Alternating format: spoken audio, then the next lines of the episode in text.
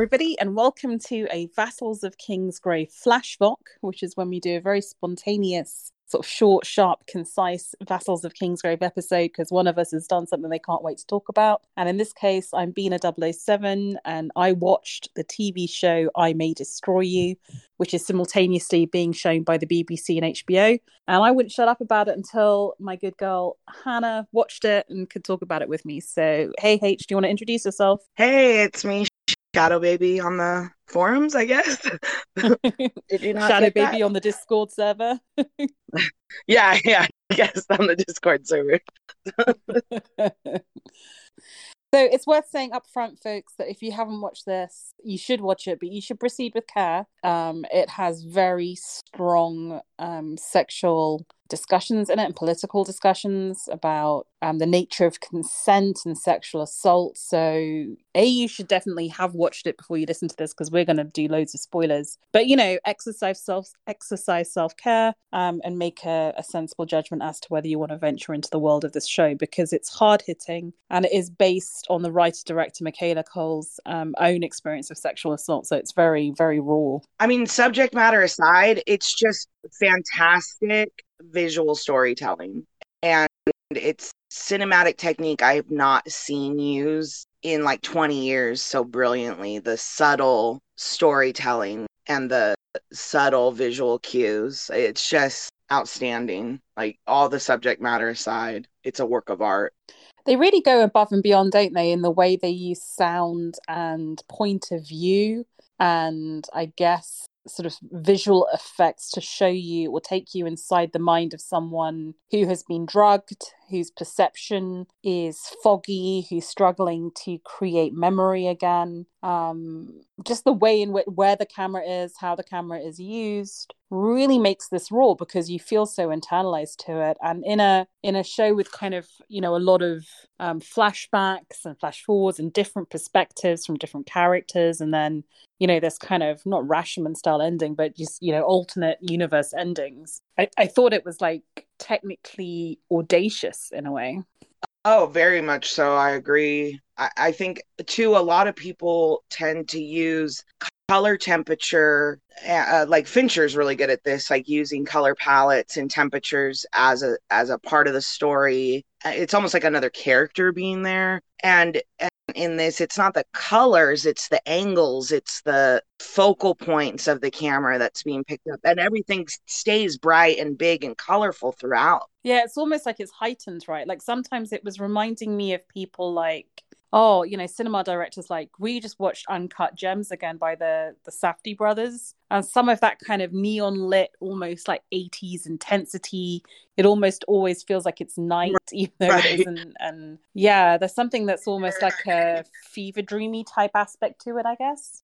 Yes, and uh, uh, there's there's a pace to it too that is so uh and sometimes it's like speeding too fast to keep up with and then sometimes it kind of slows down and becomes a little arduous, but there is no moment in the show, not even a split second, that is just there to be there. Everything means something. How much do you think is to do with the fact that in the Netflix HBO age, we're so used to these sort of, you know, beautifully crafted series that have hour long episodes? That's kind of like the default. And that someone coming out of the British TV tradition, that that kind of like half hour serial comedy, um, where you have these like 27 minute long episodes that just forces a kind of pace and a kind of tightness to it. Like it just feels frenetic and headlong because, you know, so much happens in half an hour. You'll get a whole character's backstory or whatever.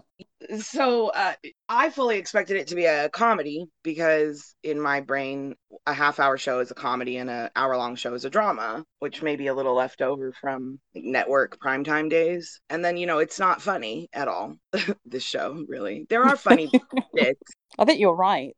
Um, and she it's she started off, Micaela Coel started off doing 30 minute serialized BBC comedy. So I think she's just kept the format but turned it into this really dark, very raw drama instead. Which I think Which I love because that's how life is, right? You're going along and everything's fine and then something happens and it turns dark, it gets twisted. Yeah. I liked it in half hours. I'm not sure I could have coped with whole hours of this. Oh, right and I think it really worked because it it just meant if she shifted the focus either to a flashback or to a different character's story, then the half hour chunks worked really well. I felt like it, it just form fitted content so well on this. Mm-hmm. Um, anyway, let's get into it. So, for people who haven't watched Fuck Off, you need to watch it, and we're going to talk about it now. we love you, but come back when you've seen it. We're going to talk about the different characters and their stories, and I guess some of the dilemmas around those. And I guess we start off with Arabella, who's this kind of millennial novelist who comes out of maybe a social media following. She's under pressure to write her second book. She's grown up black on a poor estate in London. And actually, one of the details for the Brits watching it is a lot of the times when they're showing her in her neighborhood in the distance not too far away you see the, the skyscrapers of the financial district and i sh- i think that shows really well in london how close you are between extreme wealth and ridiculousness to you know she talks about being like really poor growing up which I think is really interesting. So, in her story, it starts off where she's drugged by someone and raped in a pub bathroom. That's the first episode, and then the second episode, sort of struggling to remember what happened to her. And like for the first half of the first episode, she doesn't even kind of really realize and internalize that she's been assaulted. And even when she goes to the police, she she almost like has a go at them for using the word assault, like because she doesn't want to admit it to herself. Um, so much to unpack in her story, I guess. But she goes through this empowerment drive, this self help drive, kind of becomes kind of obnoxious and wrapped up in her persona as a sort of social justice avenger on social media. Then has to disconnect from social media, kind of alienates her friends loses her publishing contract, and at the end can focus and find the ability to write her own story um, through a series of alternate endings for herself. Um, did you like Arabella? Because she can be not likable in some ways. That's a horrible thing, isn't it? We're not meant to talk about likability of female characters anymore. I'm so fucking regressive. It's ridiculous. But she's spiky um, AF. yeah, she's she's spicy. Uh, I do like her. Um, obviously not everything she does. I especially found myself connecting with her through the flashbacks and through young Arabella and young Terry. Mm, yeah. And I found those scenes to be very genuine, very true to life. Um, I think there it's a very subtle peer pressure that we're seeing. Obviously, the story's not about peer pressure and bullying, but it's thrown in and it helps shape our mind around who this character is, much as it would shape who who you end up being in an, as an adult. You know. And I. Also, I mean, it's great that you mentioned the best friendship with Terry because it's such a beautiful portrait of female friendship. This film, this this series, we don't often see that um, it feels so authentic. You just absolutely believe they were best mates in school, and that they're gonna, you know, their birth is each other's birth, their death is each other's death. I mean, it's it's just beautiful. It's the thing of beauty that that relationship, and I love seeing them in school and, and Arabella's energy and her smart arseness, and you know, they're just awesome. Yeah, I love how the the cocksure young Arabella gives way to I don't want to say a broken adult, but an adult struggling with life in general and then trauma and the violence that she experienced. I mean, she's clearly she's broken before the rape, right? I mean, she's struggling before the rape, um, and heavily self-medicating. I mean, this is, and I'm not victim blaming at all in the way that Biagio does. No, but no. she she is taking a lot of alcohol, smoking, drugs, the whole, you know, illegal drugs, the whole works. Um, which one could argue is just a part of a night out in London. But I mean, there is a level of excess and loss of control even ahead of the the drink being spiked. Um, yeah. so she is she is under pressure. She's on she's under pressure to live up to the early promise. I'm sure lots of first time successful people who then struggle with a follow up can sympathize. Or even uh, people that have been successful after 20 years. Sometimes we see. But the pressure, right? I mean, hard I mean, to deliver gets... a book sometimes, Mister Martin. I mean, I didn't say that. yeah, but I mean, it's. I think we all get it right. Like when life is just generalized anxiety, when life is overwhelming and you don't feel that you have it in you that day to adult. I mean, she faces a choice. She could stay in, try and do her book, or she can go out with her mates. And we've all been there where just the pressure to be an adult is just too much. And I think none of us should beat ourselves up for that. Um, but she does She does get raped. She does resist the idea that she's been raped, which I found really interesting and believable. Um, I have to say, one of the things I found really kind of pleasantly surprising is like when she goes to the police, it is women. They do seem to take her seriously. They do seem sympathetic. There doesn't seem to be any judgment there. It's actually genuinely quite impressive. Um, yes. And then juxtaposed to how Kwame is treated later. Yeah. So, listener who has obviously watched this, because if not, you're in the doghouse. But when her best friend, who is a gay man, gets raped, I mean, it's so dismissive and cursory. And his reaction is, I'll never, that's the last time I'm going to speak about it because it was so dismissive. And I'm like, like the policeman literally tells him, Would you feel more comfortable filling in an online form? Right. And if it's not penetrated, if you don't know if you've been penetrated, how do you know if you've been raped? I mean, the whole thing was just, ugh. And then, kind of... yeah, the legality of, well, you've had consensual sex and then an assault takes place. I mean, which you is know, so I, I see both sides. I mean, it's really hard to prove. It's really, really hard to prove. How are you going to take that to court and a jury? Very hard to prove, and unfortunately, that's why so many of these crimes don't even get reported. Not, yeah, not to what's mention the, the physical, ev- yeah, what's the physical evidence going to show? Right. Um, unless it was really rough, um, and even then, you could say it was consensual. So it's it's so. Oh, my heart bled for Kwame. Um, we will get to him, believe you me. So she has this kind of like semi quite nice experience with the police, which I thought was, in a sense, good because I thought so many young girls are going to be watching this. So if she shows her having a horrible time, it might be more truthful, but it's going to put people off reporting. So I'm glad she reported it, she kind of portrayed it like that. Um, and then she starts becoming, she goes to self help groups, which seem to actually help, even though one is run by a childhood friend who actually we find out wasn't potentially raped. Um, yeah, that's all a bit weird. You know, I'm really looking forward to season two and seeing where that gap is between Theodora then and Theodora now. She Are we says, definitely getting a season two? Well, it's open ended on IMDb. Hmm. It says 2020 dash, and uh, I didn't look too much at it because I was still watching. Um, but I thought there was talk of a season two. I'm not sure how they're going to do that. Obviously now I'm conflicted because on the one hand, I feel it was very, it's very beautifully closed, but on the other hand, I feel particularly with people like Kwame and Terry, there's more I can know. So there's more stories in that world well, that I would love to. I'm gonna wait until we get there, but I have a theory about things that's maybe a conspiracy theory, but oh, tell me, tell me, tell me, what's your theory? All right, so I genuinely expected the last episode. First of all, as soon as the DNA came back not a match on the flannel, mm. my prime suspect in my mind came immediately forward and still remains my prime suspect. I think she was not raped by that guy in the bar. I really? think it was the roommate Ben, the little quiet, quiet, shy English guy. Yes, and I fully expected on the last one for her to make the decision to stay in. I, I really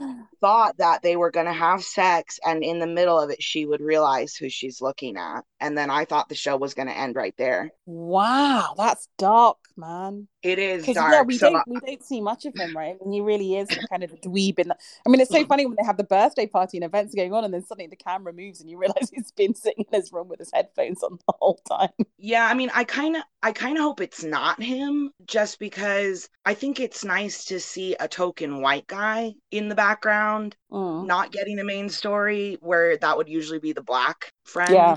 and the the white main characters. And I, I, I do, I do love how this show flips everything on its ear, expectations and things. So I like that part where you know finally we're seeing a show about people of color that's really entertaining, really smart, well made, and there aren't white saviors. You know, there aren't. I kind of thought that the whole point was that we wouldn't know and she wouldn't get closure in that way. And that's why you have the kind of quadruple ending, and that's okay. Like she's come to terms with the fact that she doesn't know, but she can create endings and closure for herself to fit different genre. And that's what we're going to get. But oh my God, now I really want a season two because hmm. to me the guy the ben guy he he has the nostrils that she describes and Although they're the always police really woman does say that from a certain angle everyone has yeah nostrils. well and if you notice they always do kind of show him from not a dutch angle but like slightly above him he's usually coming out of a room and the angle is See, now I need to up. do an immediate rewatch. and he has black eyes. His he has like black crazy looking eyes. So I don't know if that's that. just me picking up on that or what. I don't know if it, any of it was intentional, but I full blown expected it to be Ben. You know, the person you least suspect. Yeah, well, no, exactly. Um, hmm. So how do we? So she she goes to therapy. I think some of the acting that she does is phenomenal. I hope she gets all the Emmys in the world. And um, All of kind of- them. There's no bad them. actor in this. no, it's very strong. And then she becomes quite self-involved. And it starts off with Terry saying, you know, you should only surround yourself with people who affirm you. And at what point does affirmation become enabling of narcissism? Right. And I think we do explore that when, you know, her best friend Kwame and indeed Terry have both suffered sexual assaults and need help. And she's just not in the mode to listen to them. I thought it was very brave of Micaela Coel, um, who's saying this is partly based on her own experiences, to go down that road and say there is something maybe inherently narcissistic about healing. Like you have to turn inward and heal yourself. You have to make yourself the number one priority. And in a sense, maybe that's okay. Like you just literally can't be there for other people if you've been through this sort of stuff. Um, so I found myself really especially, on like, the fence. When when you've had your gender and your sexual organs weaponized against you Mm,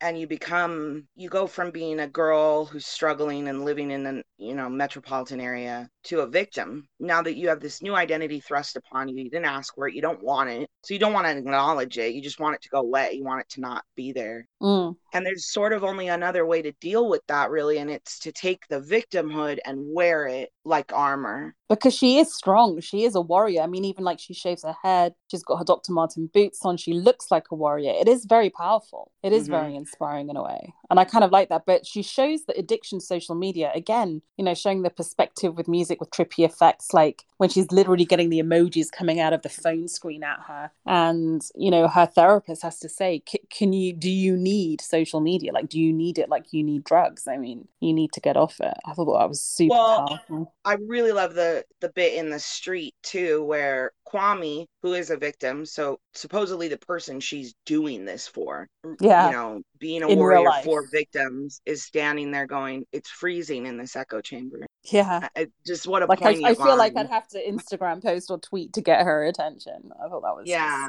savage. Um, yeah, but she does come out of it. She comes through it. She finds herself. She finds her friends. She apologizes. She makes good and she writes her own story and she reclaims the narrative, which she didn't even really have at the start. Which is so she emerges stronger and more complete, self-publishing. Can we talk about her lack of boundaries though? Like there is something quite petulant and childlike about her, and we do get that when she's a child, like the attention seeking and the the narcissism is there. I feel pre-attack. The way she goes to Italy and and lets herself into Biagio's flat and kind of is slightly unhinged about it. And like th- there is a lack of respect and the way she locks Kwame in the room at her party I mean she doesn't know that's going to be specifically triggering but even then that's not okay behavior right I mean that's not normal No. and I kind of get the feeling she that's a total that violation. Yeah, she would have done that pre-attack, right? I mean, that's just her. Like she just she's so spontaneous, but in a kind of slightly dangerous way, I find. Yeah, and I think that's another beauty of the show though, is it explores all these other themes about consent and it explores this idea of, well, I'm not an abuser, I'm not an you know, a sexual deviant. Mm. But then when you do how she says in the book reading, it's not rape adjacent, it's not a bit rapey. If we were in the United States, it'd be rape adjacent. And and examining the idea that we've perhaps hurt people in our lives thinking we're funny, thinking Yeah. it's no big deal because it wouldn't be a big deal to us. It's just and- a drunken jape. I locked him in a room with a cute Yeah. boy. I did him a favor, you know. And her shock, like you can see on her face, it's it's almost like laughing it off, but shocked that how can Terry even accuse her of doing something inappropriate in this moment? Right, because she's a victim. Yeah, so how can a So victim simultaneously be an aggressor? Yeah, and I love that the show does that. That it shows both. Um, actually, it's worth Well, saying the violation of the break into his apartment, she couldn't have just waited outside. Like that's a violation. or called him to let him know that she was coming. Yeah, that's Um, that's not consent, you know. Yeah, and and then to not stop and think, how would I feel if I was on the other side of this? yeah,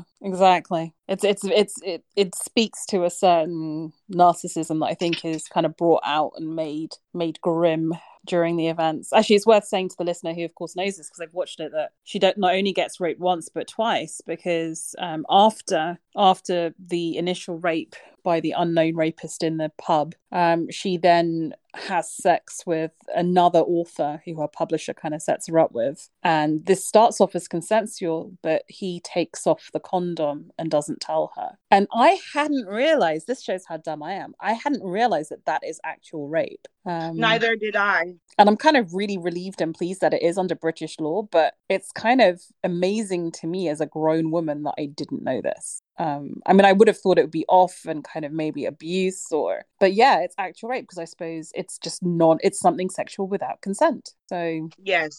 And it makes total sense, although it's just something I never thought of myself, you know. Um, I've been blessed to never have had any of these experiences. So yeah, me too. But it's know, um, me too grace. in the in the reverse way of me too, right? But so when she makes that speech and says it's not rape adjacent, it's not a bit rapey, which is kind of how I would have described it. I think as sort of rape adjacent or a bit rapey.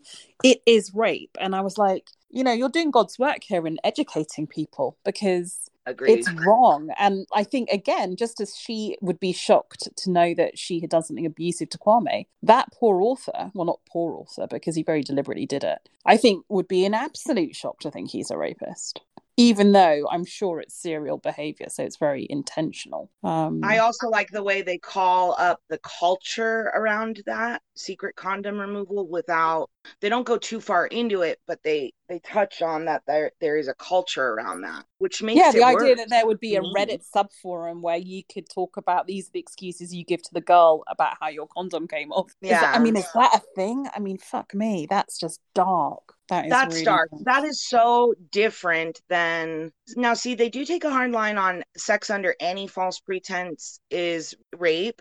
I would say that is a little bit of a cry from my name's Joe. I work in finance and really you work at McDonald's. You know, you got to kind of do your own vetting. I, I still think we, we should be accountable for who we let into our homes and inside of our bodies as women. Mm. Um, you know, some guy gives you a line and you want to believe it. That that is a little bit different than you've penetrated me under a condition I did not agree to, right? Yeah, exactly. You penetrated me and, uh, and I was fully under the impression that you'd put a condom on and you didn't. Is that's a very very different thing. And yeah, it was just it was just so provocative. I mean, I literally had this online discussion with my friends. I was like, "Did you realize this was rape?" Because I didn't, and it's good that it is, but who knew? And even when she says it's different in different countries, I thought, how are you even meant to keep up? So if that incident right, right. had maybe happened in Italy, it wouldn't be rape. I mean, it's just it's just nuts to me. Um, if ever like it just this is going to sound so fucking asinine, but you know we have like international law, like we have international law for things like marine shipping and stuff that's global.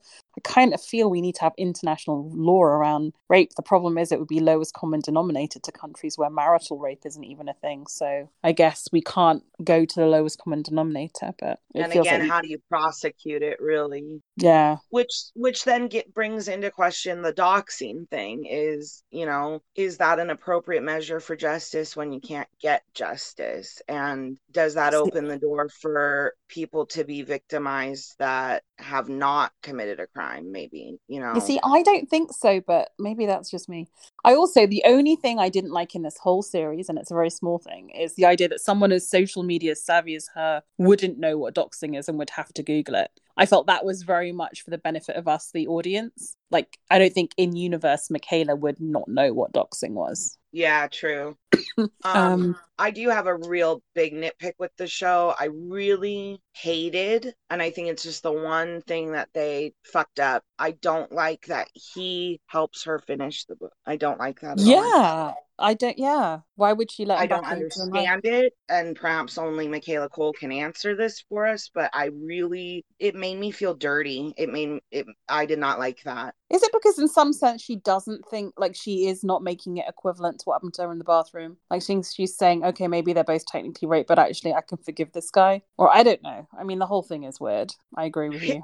like meeting him and having, you know, you sit down and being in charge and taking control and and confronting him I get the come back to mine and then I'll take your help. And now forever she has this success that's based partly on her attacker. I, I don't like that at all. Mm. And maybe maybe the point is the twisted nature of abuse and and how we feel this odd attachment to people that hurt us. They're you know they're sort of permanently intertwined there. I, i'm it was lost on me maybe, maybe she feels she like has it. to have him there to work through it because he's part of it. I mean who am i to judge? But yeah you're right. I mean it felt if we're having this level of ambiguity i mean there are certain things that the show brings very deliberately to us as discussion points that are Yeah. ambiguous. I don't think this was deliberately ambiguous. I think that was a bit of a, a, a misreading of character or a misportraying of character and narrative completely agree with you the scene where she takes David home, you know, fucks him, tells him to go, sort of sympathizes with him as obviously a victim of rape himself, which is common. Most, I don't say most, but a, a significant number of sexual, you know, attackers have been victims themselves, often in early childhood, and their sexual identity is wrapped up in the violent. Mm.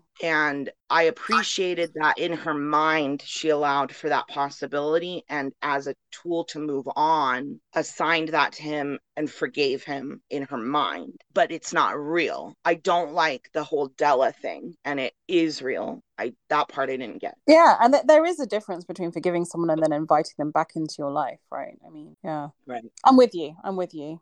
In the end, so what did you think of the final, the way in which her story resolves? Were you satisfied by it? I mean, a lot of people weren't. They were really upset that they didn't get resolution. But did you like the kind of the multiple endings? Yes. And I think, you know, just in those two endings, there's so much to unpack. I mean, we could probably spend a whole couple hours just beat by beat, every little thing that's shown in those two how many versions. references to Tarantino, to so much revenge cinema, and Yeah. the the Um, iconography of how she's dressed, of the kind of the way she is in frame, the way her posture is. I mean, yeah, there's so much. Yeah. Um so I really I do like them. I like that we see her exploring the idea in her mind rather than putting herself at risk or putting anyone else at risk in real life because ultimately I think the point is she could go out, find him, kill him, hide him under her bed, maybe get away with it. They could have left him there in the street and probably gotten away with it, you know. Yeah. Um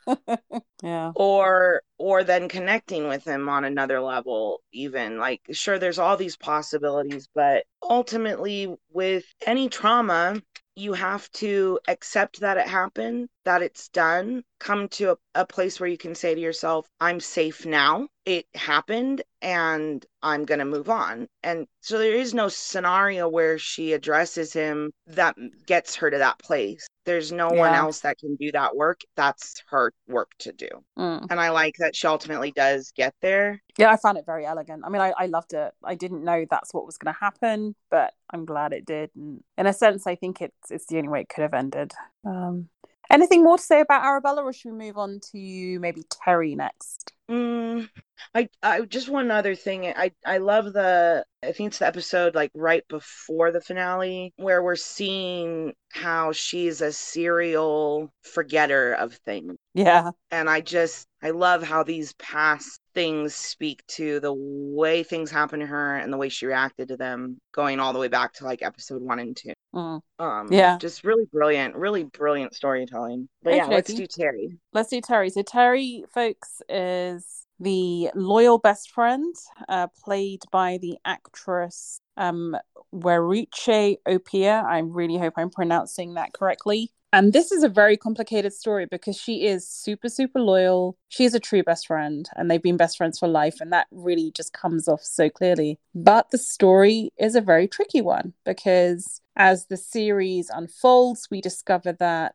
there is potentially some guilt in the self help, which the mutual friend points out. That when she she was sober and not on that night out, and when um, their mutual friend called to say, you know, she's a total mess, she's really drunk. Um, I'm meant to be walking her home, but I don't want to walk Arabella home because I want to go and fuck my mistress. And the best friend Terry kind of maybe pissed off that Arabella serially pulls this kind of getting drunk and having to be parented sort of behavior. Says, "Don't worry, just let her get on with it." And so there is some guilt there. And there's also really interestingly a very interesting story about consent going on with Terry too, wherein she goes to Italy on holiday in the good times of expense payments with Arabella, and she thinks she initiates a threesome with two Italian men, but realizes later on, kind of suspects it maybe after the fact that they knew each other and had set her up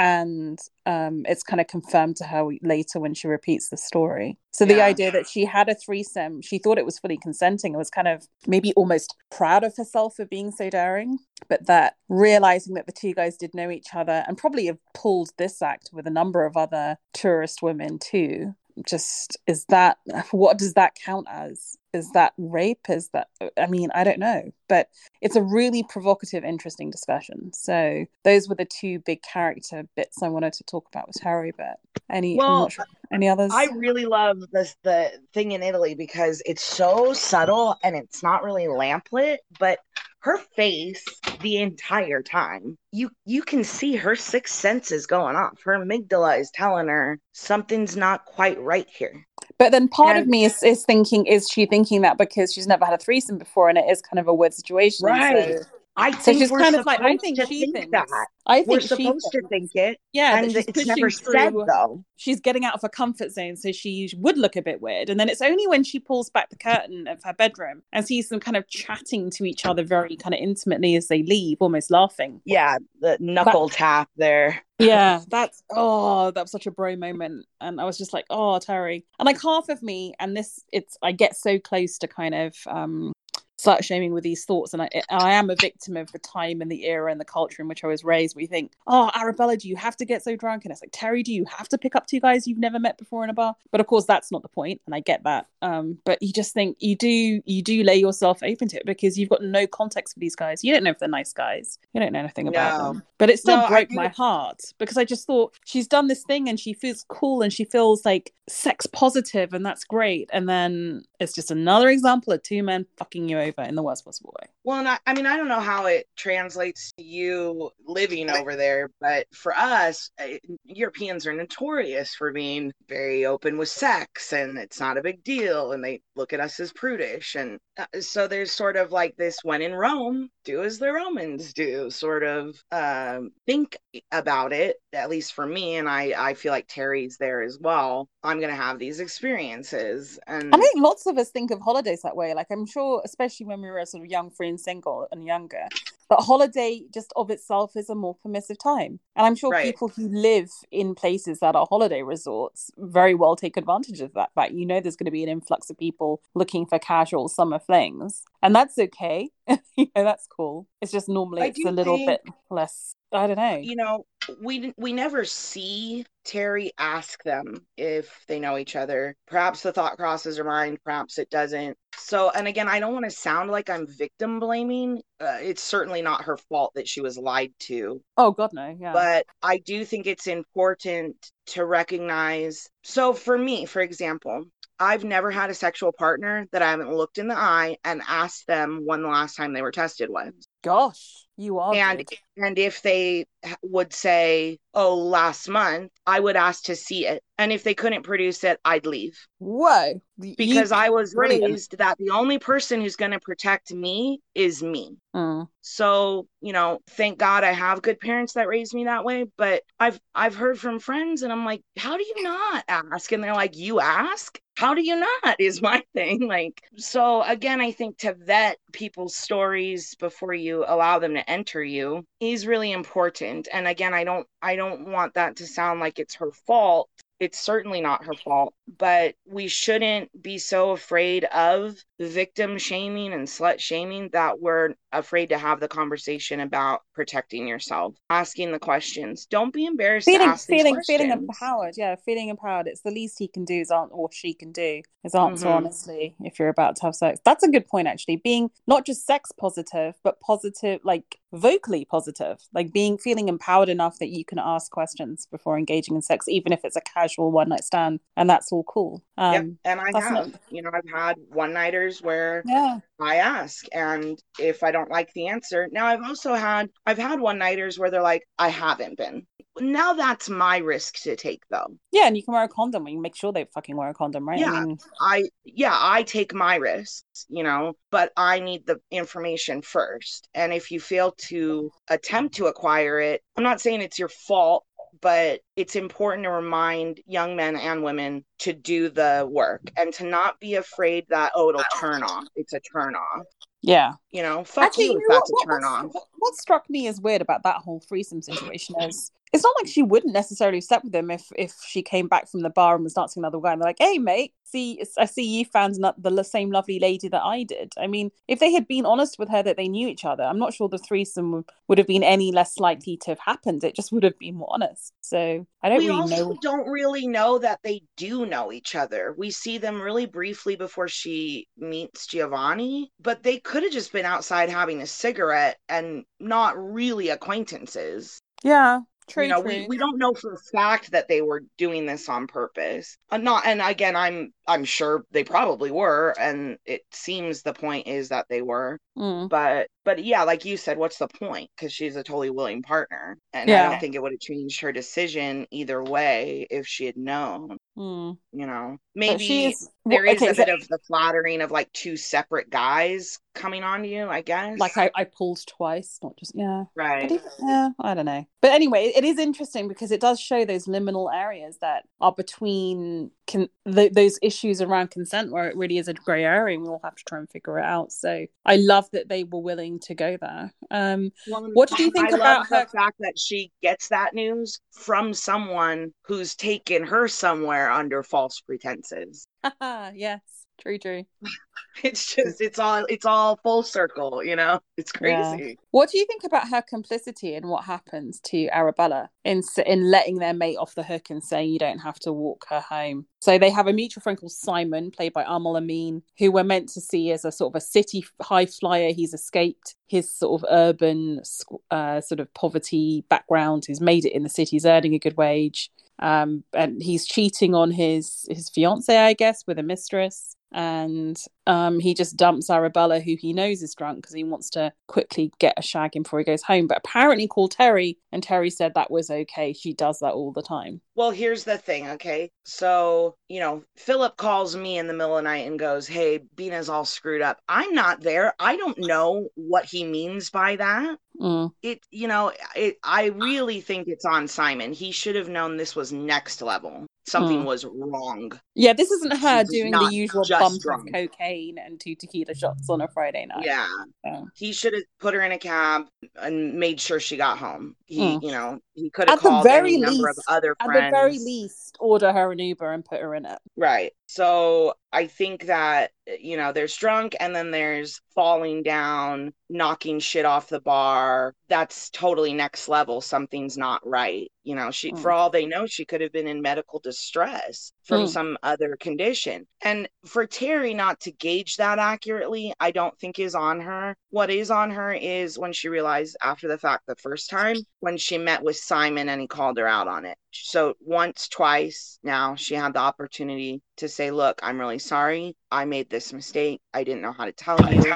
Yeah, the fact that she just doesn't say it, and maybe she just feels that you know we do meet um, Arabella's family later on, and you realize that her created family is far more important to her than her actual Yeah. family. They're providing more support, and maybe Arabella, sorry, maybe Terry will tell her at some point, but just feels that I'm her number one support right now. I don't want her to lose faith in me too, because then she'll be really lost. Right. So I don't want her to be on her. And I and I ultimately think that is what it's about. Um, I don't think that any of the measures that Terry takes after are to make up for it either. I think it is her genuinely being a good friend. Oh, and one the- hundred percent. I completely agree. the silent um agreement upon that when they actually do then confront it is you know it's all said there Mm. you know things unsaid and said are all wrapped up into just one little look and one little line But like you know, like I, I kind of feel like these bounds of friendship are sort of like you know getting someone home, whatever. Yes, they're there, but ultimately, it's what you said before. It's up to you to make sure. Like you can't like. There's this huge argument about let's agree that we don't leave each other. I'm like, yeah, but you know, really, like you can't outsource your own safety to everyone else. Well, especially when you're drunk. I mean, it's one thing to say when you're sober at the beginning of the evening, don't let me do this. And then you get a couple drinks and you're like, fuck off. You know, we've all been there, at least. Because I he's going like, to be the designated driver. You're all drinking, right? So, like, you're all. Yeah, don't- like, like, it's don't the great, it's the to greater do. fool. It's the greater fool. you know, like, you get all- surly. So it- yeah, it really is up to yourself to set your own boundaries. And again, I grew up in an era where Rohypnol was this big thing, always in the news. And so I don't let people buy me drinks. If they want to, I go to the bar with them. I watch it poured. I I watch my drink. And again, I'm not saying she got herself into this. I'm not trying to be Biagio here. But again, it is important to teach people watch your drink. You Yeah, we you know, this Maybe is not a thing of the past. too. I wonder if um the younger generations do get taught. I mean, like I remember being indoctrinated that by that by parents and teachers. I wonder if that still happens, or whether that feels passe now and people don't bother telling kids about that. Um, I think that must be it because even me, I'm like, well, who really fucking does that anymore? You know, and it must but- happen all the time. obviously it's happening and it is really critical to teach people to, you know, if I if I set my if I'm out and I set my drink down, there's been times when I've just poured it out because I'm not sure. Yeah, like honestly, like yeah. And Um, 10 bucks is not worth my safety, you know. let's talk. Let's talk about Terry and race because I mean, obviously, there's lots of lots of themes about sex and sexual exploitation in this series, but there's also the theme of race and how they're treated, and and we'll get into that a lot more with Theo. But you know, Terry goes on an audition um, to do a commercial, I guess, and she's asked by the very white middle class privileged female casting directors um, if her hair is real which it's not it's, it's a weave and if she feels comfortable removing it right then and there for them and it's just excruciating and embarrassing and so horrific um That's inappropriate, yeah. and it just reminds me of every patronizing interaction that arabella has with her publishers even though she's a publisher's worst nightmare um it's but yeah i mean like i think i feel terry is very much the person through whom we really see some of the issues around race Can I tell you something? Mhm. Most, I think mostly it's because I just don't care, but perhaps maybe I'm a little ignorant. But it wasn't until a couple of years ago that I realized most African women wear wigs. I always thought Yeah. it was their hair. honestly just- until real housewives of atlanta i didn't know I, either I really, I mean, obviously there's some like cuts and colors. Like in the final episode, she's wearing that white piece. Obviously, that's that's a wig. Uh, or if Mm. you, you know, maybe if I had a coworker that had like really short hair one day and then really long hair the next day, maybe I'd put it together. But I just never, I never realized that that was like a normal part of the beauty regime for, and and it makes sense because the hair is hard to manage. It's hard to grow. Yeah, I mean, I, I have know. so many, so many conflicted thoughts about this because I'm a woman who has part African heritage and very curly hair that I blow dry But straight and that's so in blow inappropriate. That would be like, are those your real teeth? No, it's dentures. Can you take them out? yeah, Like, it's what such. the I mean, hell? like, but it, it's another way in which women, especially Black women's bodies, are not seen as sacrosanct. Like, it's it's another invasion of your being. So you can sexually invade it, but like asking, it's like, would you ask someone to take their bra off in front of you? I mean, it's just so bizarre to me. Um, right. But yeah, it must happen all the time. Beauty. And they were, you know, they were wanting to say, well, can you take it off and let's see you your natural beauty, not this idea of what beauty should be, but your natural beauty. Then that would Mm. be different Yeah. and and Yeah. less inappropriate, I think, of a request. Hmm. Anyway, let's move to But Kwame, the third of the three musketeers. And perhaps, you know, as a gay black man, arguably even more vulnerable than being a, a straight black woman in modern day London. And his story is so dark.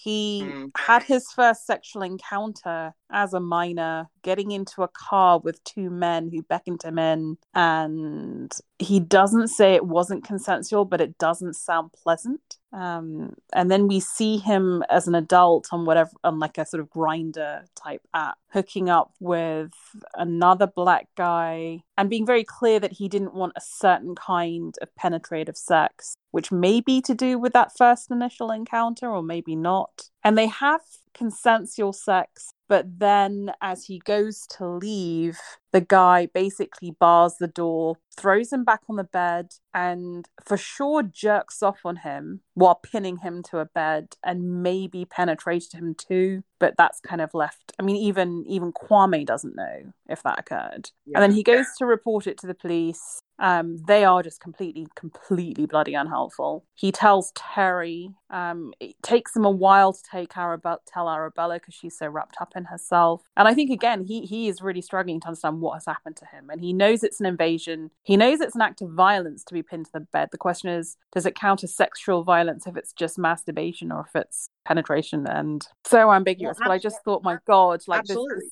this poor guy. I mean as, as bad as it is not that it's a contest of like victimhood here but oh what a nightmare. What an absolute nightmare. Yeah um i mean is he the only person in the show who basically you know at least with I suppose with Arabella, we don't see her have a positive sexual experience in the time frame of the show, do we? Um, but with we don't with Kwame. In fact, maybe we don't with Terry. I mean, none of them have had positive sex positive experiences in the time frame of the show. Oh yeah, and then Kwame decides that he doesn't feel safe having sex with men, so he's going to have sex with a woman, and um, has sex with a woman he hooks up with on Grindr, and then she starts being homophobic after sex, so reveals he's gay, and that obviously freaks her out because she didn't realize she was having sex with a gay man. To me, a big takeaway I would like everyone to have from this is when he's in the apartment with the guy on Grindr, and he says, Roll over, I want to fuck you bareback. And Kwame says, No, I don't do that. And he says, Well, I thought you were in everything. Right then, that's where you leave. You get your shit and you leave. When hmm. people mm. use your own words against you, they don't respect your boundaries, they don't respect you, and you're just a thing to them. So, right then is where I need people to walk away. Gosh, you're so right to pick that up, and I hadn't picked up on that. And that is another great VOK PSAH.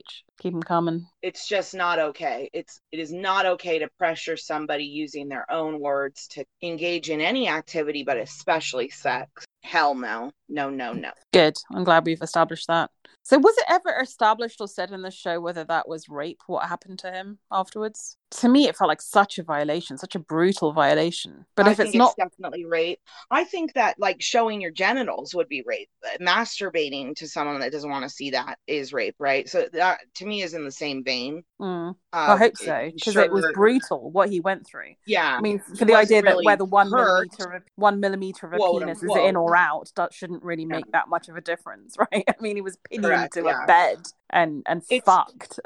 it's still an assault. It's unwanted contact, and it's an unlawful confinement as well. Yeah, I'm wondering in the UK though, what's the difference between where's the line between sexual assault versus rape? Um, well, I'm actually but he still should have been prosecuted for kidnapping. Mm. And at the very least, if they felt, well, there's a lack of evidence, you know, do you really want to go on the stand and have them degrade you by saying, well, you engaged in one type of sex and then you drew some weird line that we don't understand? Do you really want to go through that? But here's victim services for you. Okay, so basically, help. according to the Metropolitan Police, what happened to Kwame was not rape. Rape is when a person intentionally penetrates another's vagina, anus, or mouth with a penis without the other person's consent. Assault by penetration is when a person penetrates another person's vagina or anus with any part of the body other than a penis, or by using an object without the person's consent. The overall definition of sexual or indecent assault is an act of physical, psychological, and emotional violation in the form of a sexual act inflicted on someone without their consent.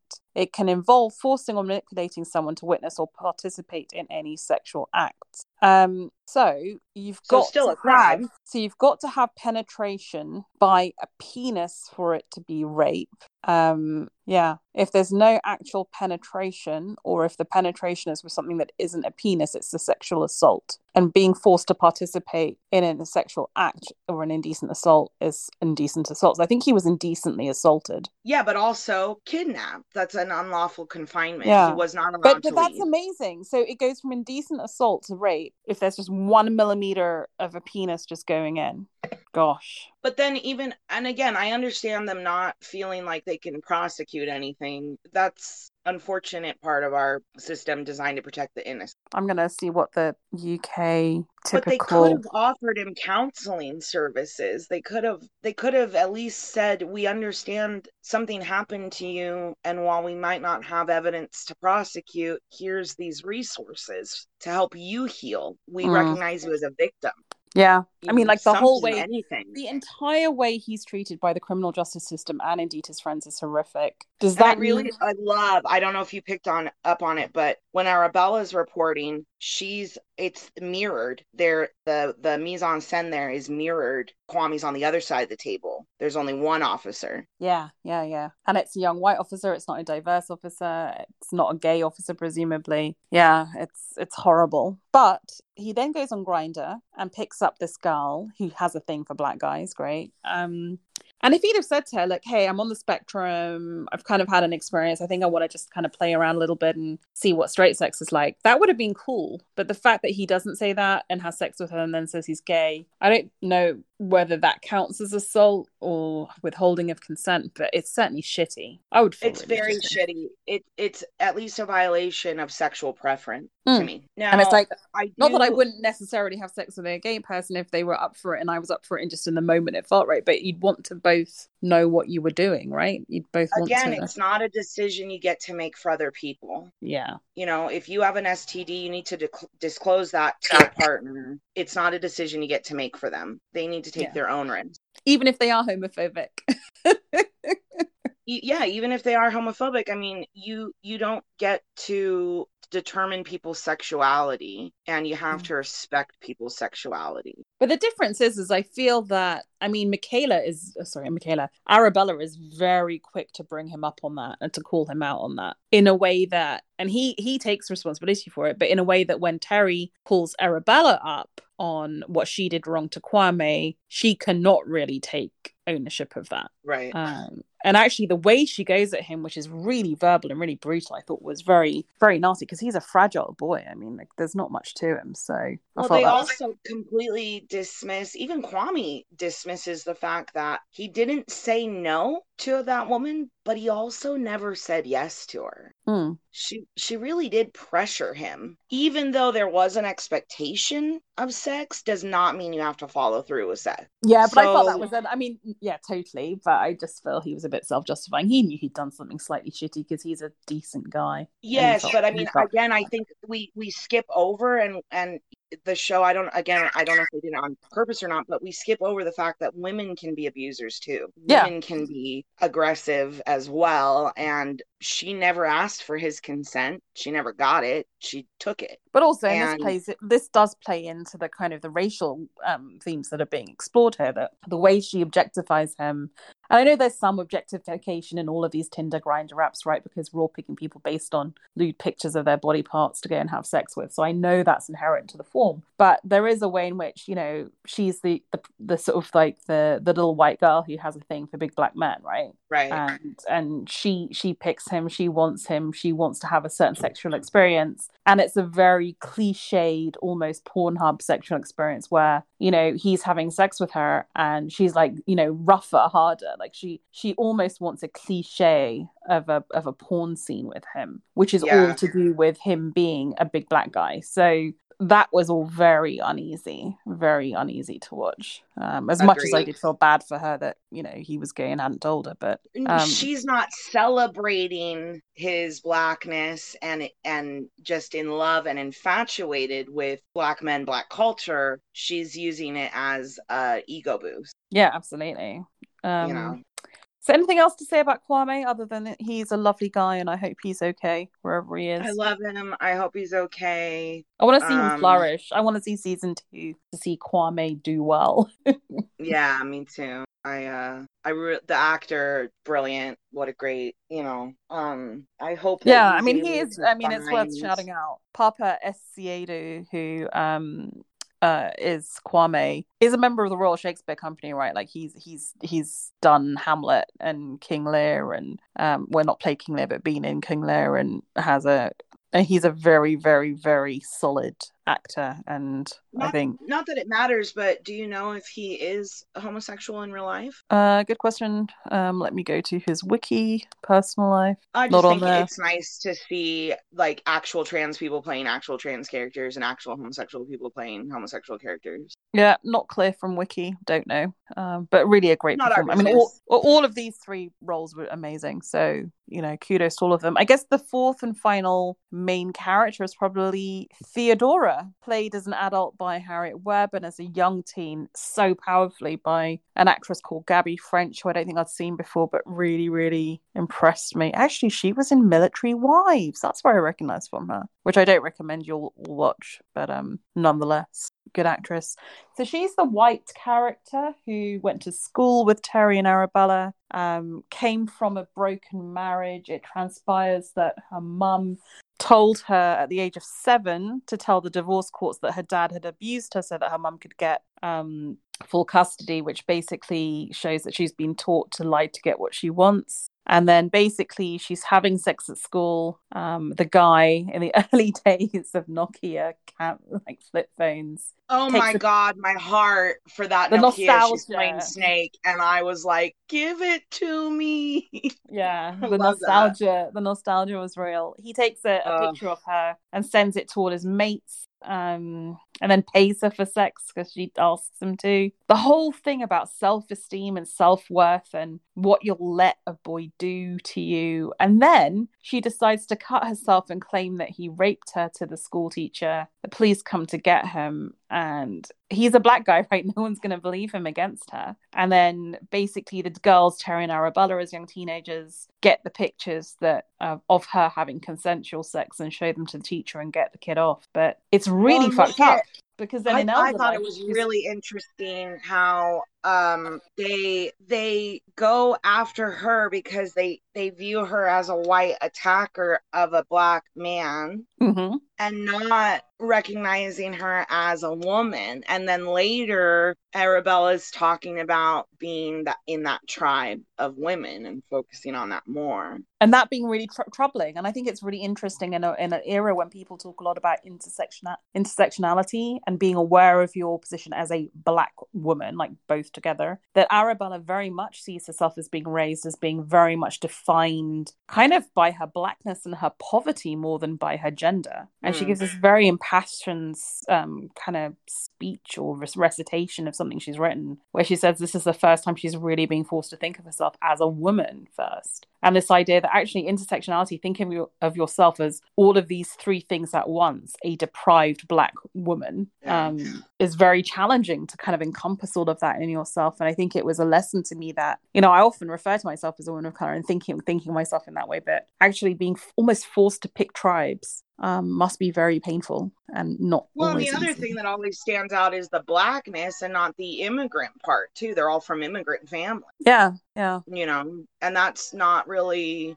their main focus you know Mm. even within Which their is- own community Yeah, very true. So this poor, I mean, I really felt sorry. I mean, even while she was doing this horrible stuff, I did feel sorry for um, Theo because a she's young. I mean, she is a minor at this point. She is she's being sexually exploited. She's been given bad examples of how to exploit your sexuality to get a lie to get what you want. And I just thought she's a very very fucked up, broken young child. And then when you see her grown up running sup- victim support groups, and I thought she claims she's a victim of an of abuse, and I wonder if she has since been sexually abused for real. Um, well, not for real, because obviously what the boy does to her, taking a picture of her, which technically is child pornography that he's circulating, um, isn't right Correct. or good. I mean, that's also wrong. But I wonder if she's subsequently been abused, whether she is referring to that incident. And that even though she did do something bad to him, that is still the defining experience of her life and has caused her to do a lot of good work in victim support groups. She's such a good character. I- I really want to know more about her. it's funny have you ever seen the things about the 9-11 faker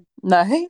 There was this woman after 9-11 who lost her husband in the world trade center that day. Um, a lot of the legislation that was passed to give aid to the families was her work and then it turned out it was all bullshit. She didn't know anybody in the towers there's this brilliant documentary you can probably find it on youtube it's called the 9-11 faker and that doesn't uh, surprise me at all. Like, I think sometimes when there are these world historical events, we all consciously or subconsciously want to be involved. Like, you all knew someone Yeah. who knew someone who was involved. Like, even when, at the start of COVID, when there was almost like this thing of, I know someone who has it, I know someone who's in hospital with it. Kind of, it's just bizarre hu- human psychology. So I wouldn't blame her for that. I think that's very, yeah they very they kind of likely. the psychology as um the overwhelming just earth shattering helplessness of watching an event like that can Mm. compel you to be involved because it gives you some power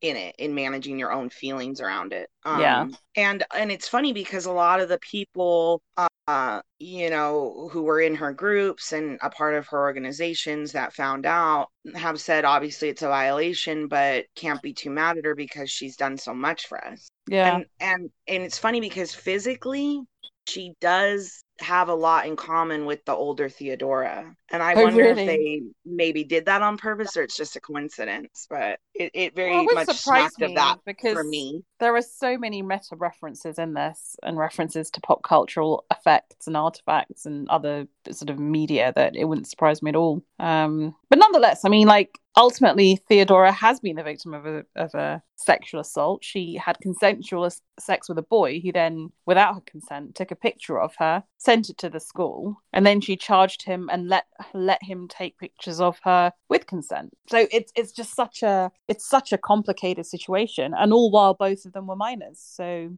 Well, arguably again, incapable of giving consent.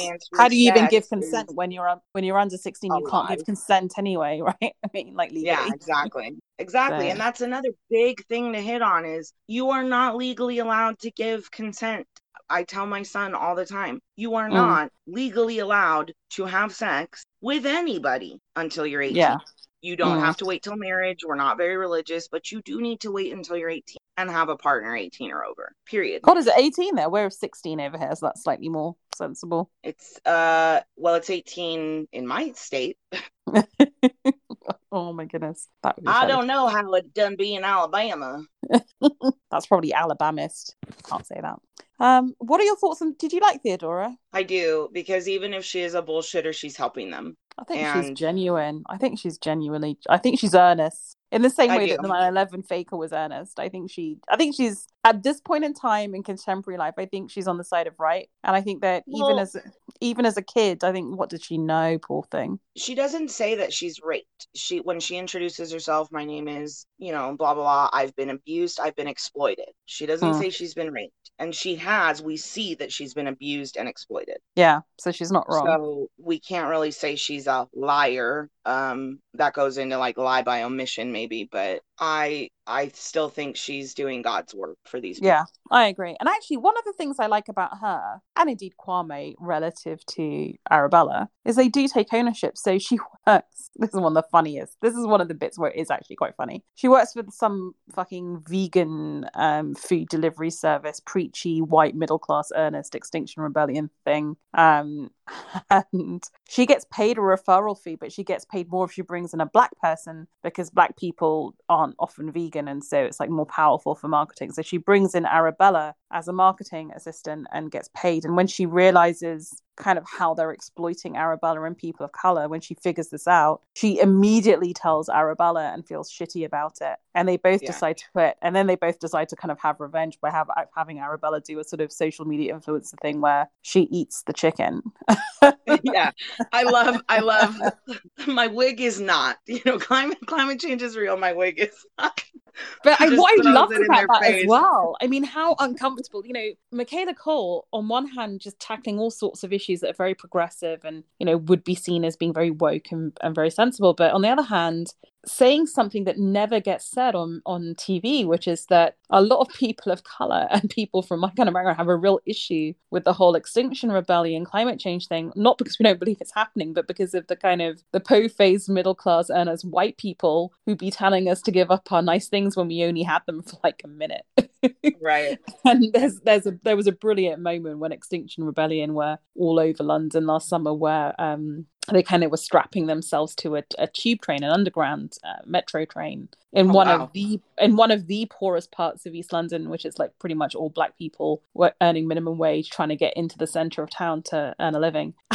and, um, and you know, why attack mass transit? It's one of the cleanest, best ways to to move around, right? So basically, all these people trying to go to work, Extinction Rebellion standing on top of a tube train preventing it from leaving and like these people just like pull them down and push them on the platform and get on the train and go to work which i thought was hilarious like you know think who you are think who you are so for me it was just really refreshing to see that point of view which Me i too. share represented. And I thought it was brave because a lot of people who will watch this program and really appreciate what Micaela Coel's doing in terms of speaking to gender inequality and racial inequality and sexual abuse and criminal justice are gonna hate what she said about Extinction Rebellion and, and climate change protesters. So good for her Oh, I having the love balls to do it. I- What I love about the series is Micaela Coel feels free to be provocative, to say things that are probably not going to be uh, popular, and to make characters that are truly three dimensional. In other words, they can be victims and abusers, they can be in the right and in the wrong, and it just makes for this really interesting, provocative, difficult, discursive show we can chat about. Right? I mean, it's. I it's really phenomenal. love that there aren't white saviors in this. I really love that they're either shown like Ben on the fringe, uh, they're shown in the agents not necessarily very helpful or neutral, or they're shown in Theodora as an actual ally. Yeah, and what's ironic is in some ways Arabella's looking for a white savior. I mean, there are several times when she goes to a white person asking for money, like, you know, and they're like, uh, "No, you didn't fulfill your contract. Fuck off." Um, that is ironic. Can we talk about Susie Henny for a minute? Yes. So Susie Henny is the publisher, or the sort of the Uber publisher, I guess, who has made it, but who is a black woman. Um, yeah. What do you want to say? First of all, that actress, I want to see her in sort of her own Fawlty Towers type series. I just think she's like the things she does with her face are it's fucking brilliant. She is very She's good. wonderful. More of her, please. But her character is a problem for me. I it might be the place I'm at, and I don't like how she is only supporting Arabella because she's black, not because she believes in her writing necessarily. Yeah, and I think that's fair enough. Um, that there could be people of color as well as white people who are willing to exploit black people, right? There is a Mhm. moment, a woke moment, like immediately when Arabella says, um, "Can I have my friend read? Because I'm nervous. Can I have her do the recitation?" She's like, "Oh, but is she black? Because she wants a diverse set of people reading this stuff." Right. Um, is very true. It's very true to life. And, you know, I guess it can be both people. And I think it's very important because we've seen these publishers be condescending and exploitative who are white. And then we see her be the same and she's black. And Arabella kind of reaches out to her and thinks because she is black and they'll connect as black women, it'll be different. But I think what, what maybe Micaela Coel is trying to say is business is business and business will exploit you. It doesn't care about the color of your skin. Right. And similarly, I thought it was important that if you look at the kind of the potential rapists um, in this drama series, there is many who are black as are white as are women as men, right? So there's the young black kid in school with Theo. There is Kwame himself with the white girl. There is the white girl. There is, you know, the guy who um, kind of masturbates over Kwame, who's a black guy. There is the white guy in the bathroom with Arabella. It's kind of like sexual abuse and exploitation isn't limited to one sex or gender or race. And similarly, material exploitation isn't limited to one gender or race. Like, I I think she's probably trying to be quite careful there and not show every black person's exploited by a white person that there are. Whether Well, that's yeah. true to form, I don't know. But There's I this like swirling storm of support mixed with exploitation. And then we also see Arabella sort of exploit herself through the Hmm. social media and exploit her own victimhood for profit. yeah, You know, and I- then yeah. is that right? Is that wrong? Is that for us to say? You know, these are all important themes and ideas to explore intrapersonally. can you self exploit? Can it by definition be exploitation if you're doing it of yourself? I wonder. Yeah. Um, I don't think I've watched a show that has really made me ask so many questions, have so many questions left open.